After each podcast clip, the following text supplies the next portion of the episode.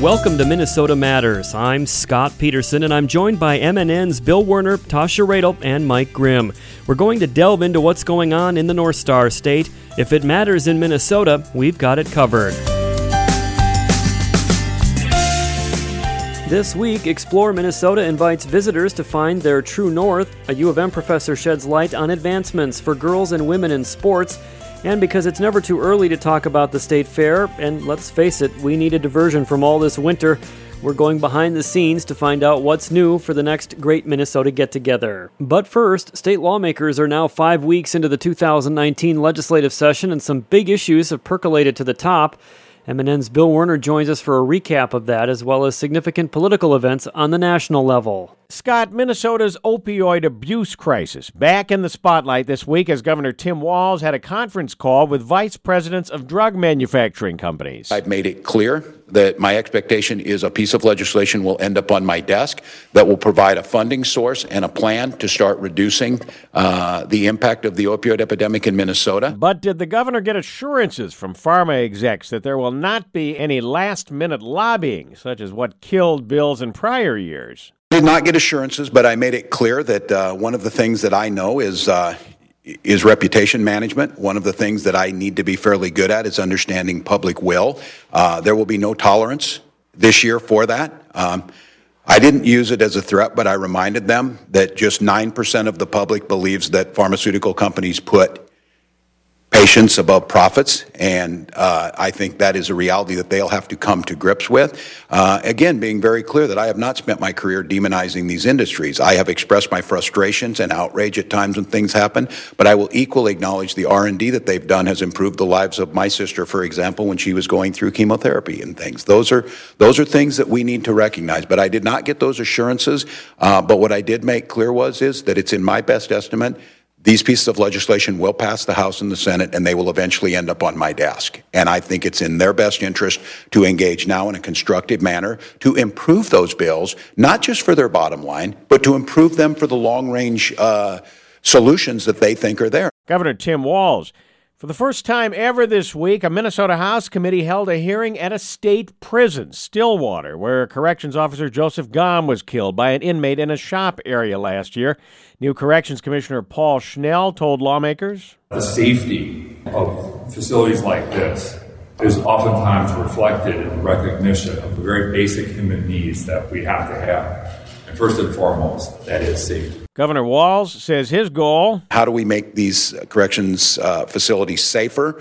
But I'm also asking, what do we do on the front end to reduce incarceration rates and then at the end to make sure that recidivism rates are low? We can do better in the state of Minnesota. We can do better in terms of uh, protection of our corrections officers. We can do better in the treatment of our inmates. And we can certainly do better in in reducing the number of folks that we're incarcerating. The governor contends the fight against Minnesota's opioid epidemic will also help reduce the state's prison population. A bill that would increase penalties on employers for what's termed wage theft passed its first committee in the DFL controlled Minnesota House on a near unanimous voice vote this week. Robin Piccola, a home care worker from Fridley, told lawmakers 600 employees at the company she worked for went without pay for 45 days and then her employer filed for bankruptcy. If we don't show up for work, even unpaid, that means someone can't get out of bed, someone can't eat, and someone can't live their everyday lives. But while we were caring for others, Workers were scrambling to figure out how to pay bills and stay in our homes. Cecilia Guzman told lawmakers she was owed $2,000 by a cleaning company in 2014 and the court ordered them to pay. Y la persona no me pagó hasta ahora. And the person still hasn't paid me to this date. Perdón, quiero decir no ha pagado. Lauren Schothorst with the Minnesota Chamber of Commerce says their members do not condone wage theft, but an inadvertent mistake or error should not subject them to the serious penalties included in this bill. This is especially concerning for some of our smaller employers who may not have more sophisticated payroll software systems, if at all. And a bill banning cell phone use while driving, other than in hands free mode, is moving forward at the Minnesota Capitol after passing out of a key Senate committee this week with bipartisan support. But Republican Bill Ingebrigtsen from Alexandria expressed doubts to the bill's author, fellow Republican Scott Newman from Hutchinson. I can be guaranteed that if you take the phone away from the ear, that they're going to put that phone away totally in the car. I'm, I'm all over this. but it isn't going to happen. It Senator- just isn't going to happen. Mr. Chairman, Senator Ingebrigtsen, there are no guarantees in life. That's right. Newman contends, though, that his bill will save lives. President Trump's State of the Union address this week. If there is going to be peace and legislation, there cannot be war and investigation. It just doesn't work that way. Senator Amy Klobuchar responded the investigations are warranted. You think about the challenges in front of us right now, the challenges of law and order uh, when it comes to those investigations, and that he was calling them partisan, uh, and our Republican colleagues were clapping while the Mueller investigation is coming to a head. First District Republican Congressman Jim Hagedorn says he's hopeful Democrats will take President Trump's call for unity seriously. From what I've seen out here, the, the Democrat Party is mostly about resisting the president, trying to investigate and replace the president, and then move us way far to the left of even Barack Obama with uh, extreme socialist policies. That's what they're offering. Now let's see if they do come to the table. Congressman Jim Hagedorn. Republicans held on to their two vote majority in the Minnesota Senate this week when State Representative Jason Rarick won a special election in Senate District 11 in east central Minnesota, defeating Democrat Stu Lourey. That election prompted by the resignation of Lourey's father, Tony Lourey, who joined the Walz administration as Human Services Commissioner. Rarick received 52% of the vote in the special election to Lourey's 46%. Legal Marijuana Now Party's John Birrenbach was a distant third, only about 2% of the vote. Four state representatives and two state senators announced this week they are joining together to form the United Black Legislative Caucus, which Minneapolis Democrat Jeff Hayden says will be a force to be reckoned with. We plan to hang tight. We plan to stick together. Our interests are aligned. Our histories are similar. We plan to combine with our other uh, uh, people of color caucus, and we plan to stick together and come up with an agenda and agree, and then stick with that. The group says among the issues they will focus on this legislative session are educational disparities, child protection, and job opportunity.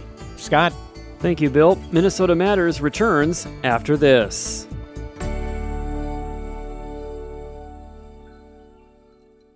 Welcome back to the Dog Show. Up next, we have Satchmo. Satchmo is a member of the Shelter Pet Group. That's right, a group known especially for their couch snuggling, ball chasing, face licking, tail wagging, backyard hanging, and of course, companionship. And what breed would you say Satchmo is? I'd have to go with maybe a lavish terrier hound chihuahua looking kind of mix. Tremendous dog. Mm, I'd also like to point out Satchmo's coloring a white, gray, brown, black brindle, simply marvelous. You know, it's such a treat to watch a dog like this. Now, let's see him in action. Look how he makes eye contact with his person. That's actually known as the treat stare. How intuitive. And now he appears to be excitedly turning in circles. Ah, the happy dance, so common with this group.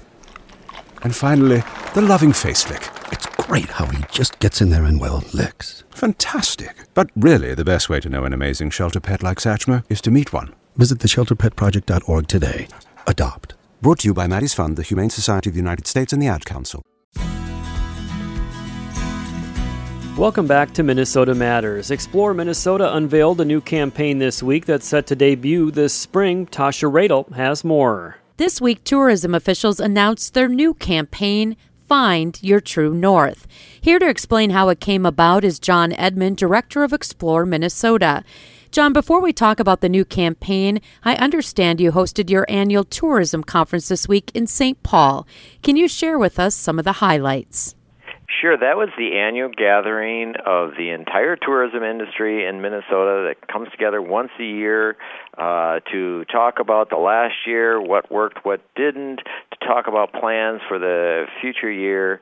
Uh, we also get a lot of uh, information about technology and marketing, information that people can use, and then we celebrate uh, some of the best in tourism in the last year. So it's a it's really an exciting event. We probably had 350 to 400 people from all across the state there, uh, really just rallying around the topic of travel and tourism.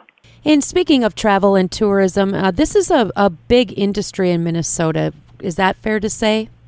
Yes, it is. People don't realize how large it is. It's a fifteen uh, billion dollar industry. That's with a B, affecting every single corner of the state, all all year long. Two hundred and seventy thousand direct jobs in the leisure and leisure and hospitality industry, over a billion dollars, almost a billion dollars uh, generated in state taxes. It's uh, probably about 11% of all the private sector employment in the state. John, let's switch gears a little bit and go back uh, to the new ad campaign that was unveiled earlier this week. Find Your True North. Can you tell us a little bit about how this came about? Well, certainly. Uh, we we did a, a review of our advertising last year, and we put together an industry panel, and and we went out to some different vendors and tried to get uh, some different unique, creative ideas to really put Minnesota on the map. And we got a lot of great great thoughts and, and ideas, but we kind of focused on this creative idea around the term North, and our our campaign is really focused on find your true North only in Minnesota. That's going to be the heart of our campaign that actually won't launch to consumers until probably in April. But one of the reasons we did this is because there has been, for the last several years, even before the Super Bowl, a lot of discussion about Minnesota being defined as the North. Businesses, organizations, uh, events, you know, we're talking about North, the bold North, et cetera. A lot going on in social media, and it was really redefining the state beyond just the way we traditionally have been defined in terms of the Midwest. So when we were thinking about a uh, a campaign that would really put Minnesota on the map, we we saw all of that was going on and said, you know, instead of creating something entirely new and different uh, and fighting all the momentum that's already going on, let's join this movement about the North and let's redefine it not just as a geography, but also as a feeling of something that you can experience in every single part of the state, whether it's in southern Minnesota, in the metropolitan area, or up north. It's something that everyone can real, rally around. It's something that uh, that is defined by the individual, no matter what you happen to be doing and what season you're you're going to be doing it. And it's really going to put Minnesota on the map in a way that we haven't been able to do in, in some time. And you know that reminded me. I think uh, when the Super Bowl was here, I, I, heard a lot about bold North, and you know, it, it, it, I guess what I'm trying to say is, I think people kind of consider us like this freeze box up here in in winter, but bold North kind of brought a new meaning too, and has this just kind of all spiraled together? It, it definitely has, and the Super Bowl was one of those things that that really drew attention to the term North beyond what's going on with with individuals and, and corporations and, and social media. Um, but the reason that we uh, we are not necessarily defining ourselves as bold North is because that kind of is more associated with winter, and that we're bold and we're willing to be outdoors in in the in the cold, and it was associated with that particular event. The idea of true North means it can be in the spring, it could be in the summer, it could be in southern Minnesota, it can be in northern Minnesota. It is just a different way of defining the state all season long, beyond just focusing on what's going on in the winter, the cold winter months. Exactly. And are you folks going to uh, continue the trend of hashtag only in Minnesota? Yes, we are. That has been so successful over the years beyond our wildest dreams. Uh, so that is going to be the foundation. You're going to see a lot of uh, ad uh, imagery and logos and usage of terms as find your nor- true north only in Minnesota. So that's going to continue on. And the one element I will uh, quickly add here is that we're also changing our media strategy a little bit. We will be doing some geographic uh, focuses on Minnesota and some of the surrounding states. And when we talk about reaching out to, you know, perhaps neighboring states, uh, do we have a breakdown of tourism, like how many people come from outside of Minnesota into Minnesota? Yes, and, and, and first I, I will say that we love those non-residents because they stay longer and they spend more money, as well as as people from Minnesota that travel here. We want to get people traveling throughout the state, but we have just a little under half of our uh, travelers that are from Minnesota, uh, a little over half that are are outside of the state, the surrounding states and beyond, uh, and then we also are, are trying to increase our awareness globally as well because we have such connections to markets all all throughout the world through Minneapolis St. Paul Airport and growing connections to places like uh, Seoul, uh, Dublin, uh, South Korea, uh, China as well coming up uh, in 20 uh, to 19 and 2020. So we're really trying to put Minnesota on the map in a unique, uh, a new and unique way. Thanks again to my guest, John Edman, Director of Explore Minnesota. Back to you, Scott. Thank you, Tasha. Minnesota Matters will return after this.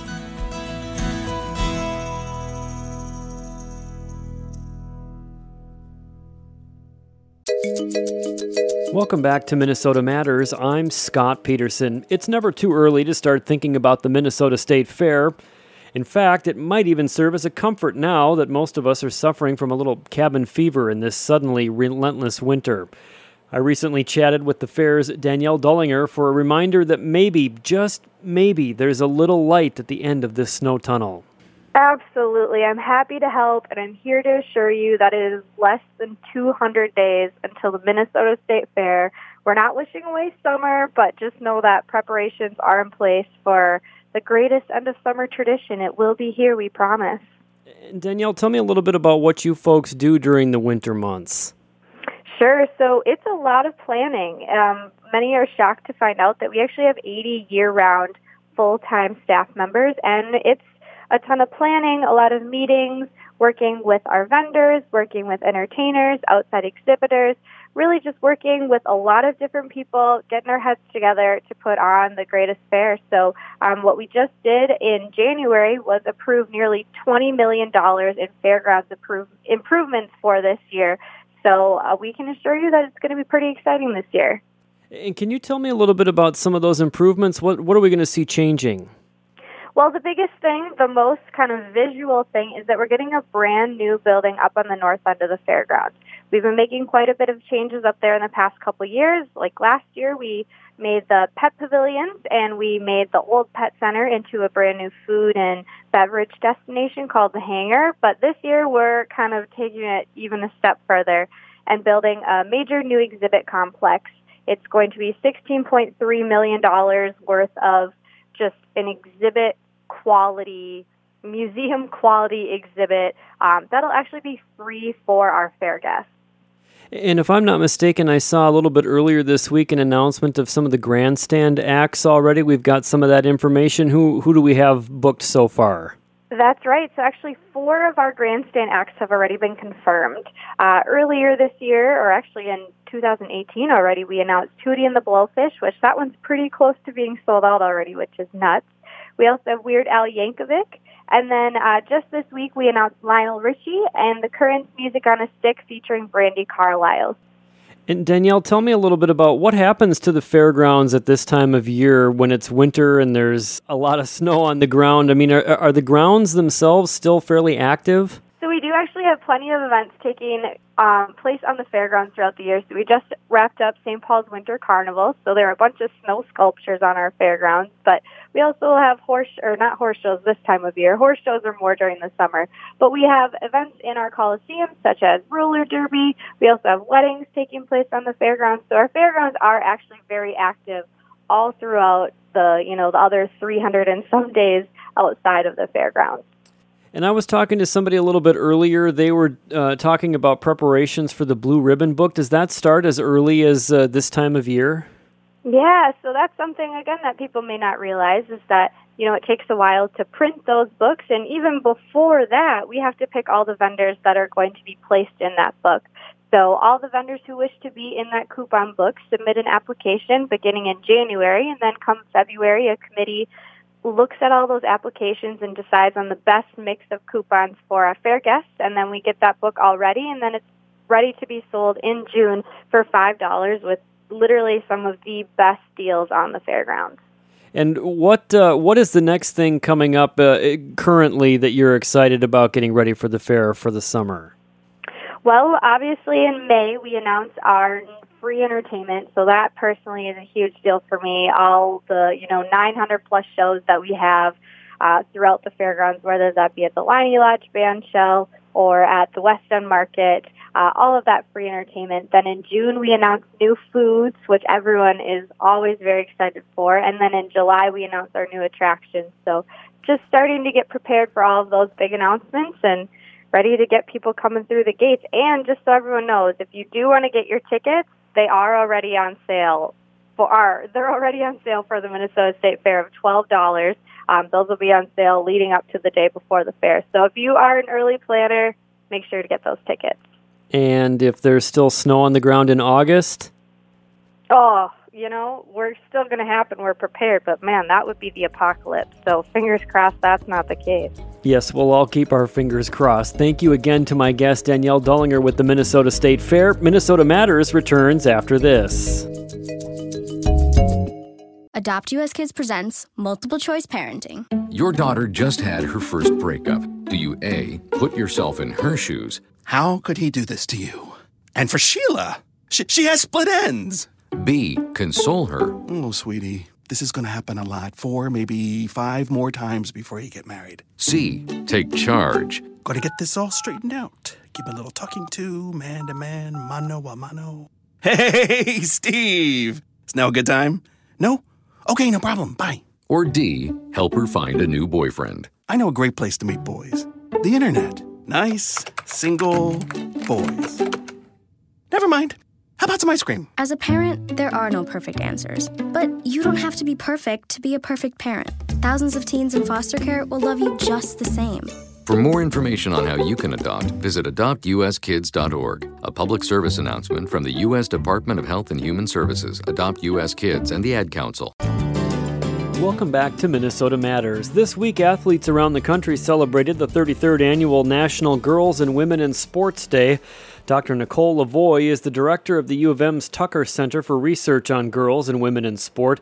She told MNN's J.W. Cox that in the three decades we've been marking the day, progress has certainly been made in creating a level playing field for all athletes. We have record numbers of girls and women playing sports today, but the half empty perspective of that is boys and men still far outnumber girls and women in terms of sports participation. So it's important to have a day where we can talk about the importance and the benefits of participation for girls and women. So, how are we making strides toward greater inclusion and equality? You look at the positives. How have those come about, and what are we doing well? What we're doing well is there's many organizations and groups and individuals like the Tucker Center, the Women's Sport Foundation, we coach women leaders in college sport that are advocating and doing outreach and education about the importance of girls and women in sport.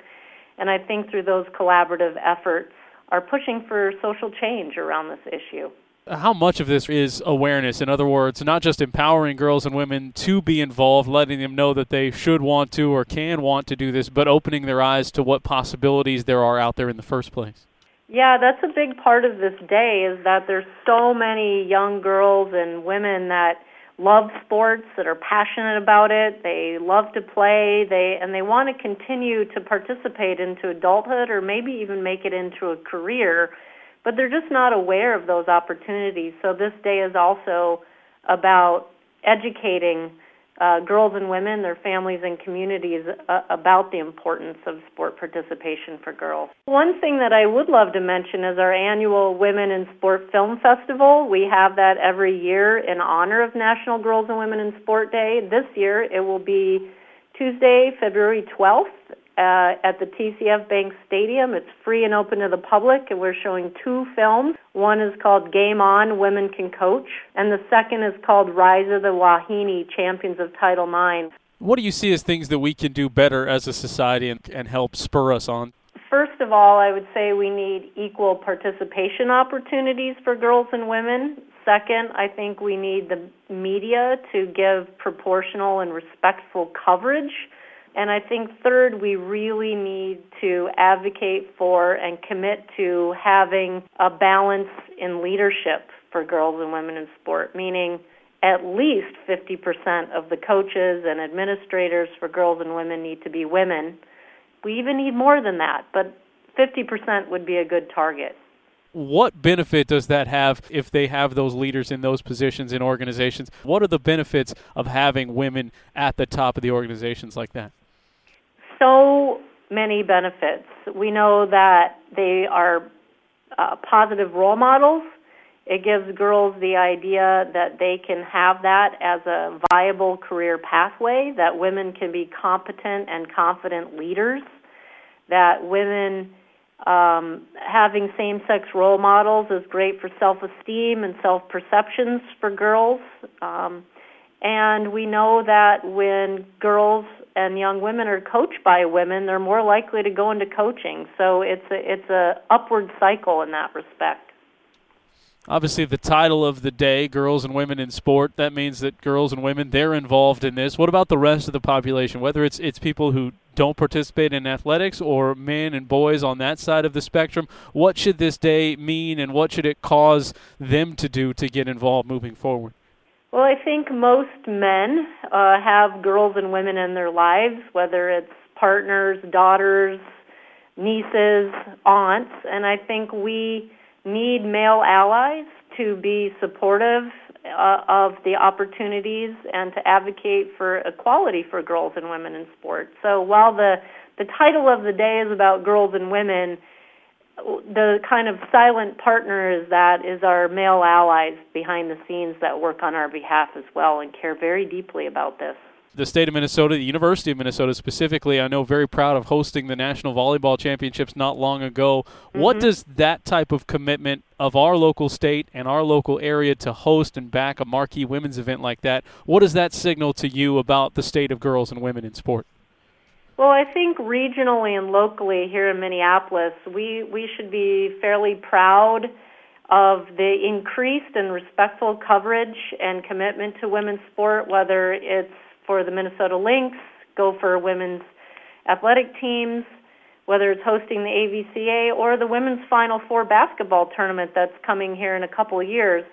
I think Minneapolis and the Twin Cities area should be really proud of the fact that they have a fairly solid tradition of supporting women's sports. Now, it could be better, but it's actually pretty good.